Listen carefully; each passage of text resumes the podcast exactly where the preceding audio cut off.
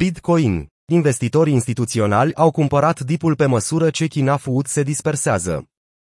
Investitorii instituționali au cumpărat Bitcoin la prețuri reduse, cauzate de FUD-ul răspândit din China. Inflow-ul ultimei săptămâni a fost de $95 de milioane în rândul produselor destinate acestui tip de investitori. Conform raportului Digital Asset Fund Flows Weekly, publicat de CoinShares, o creștere a cumpărătorilor care au apărut după scăderea prețului a stabilit a 6-a săptămână la rând de intrări de capital pentru investitorii instituționali, care au urmărit produsele digitale la un preț redus.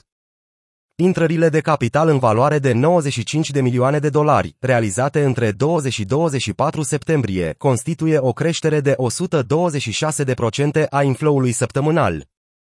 Produsele de investiții în Bitcoin și Ethereum au condus runda de finanțare cu intrări de $50 de milioane și respectiv $29 de milioane.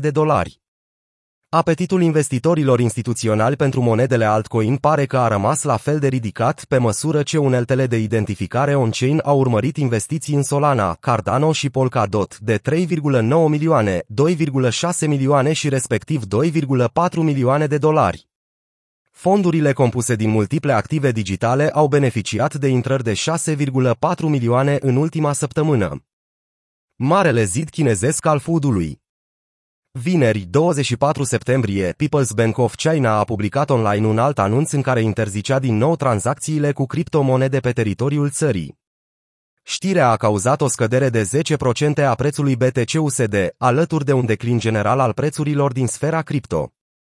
Măsurile luate de PBOC, care au fost inițial publicate în 3 septembrie, cu mult înainte să fie răspândite în sursele media vestice, au subliniat faptul că instituțiile financiare și procesatorii de plăți nu mai au permisiunea de a oferi servicii cu privire la tranzacții cripto.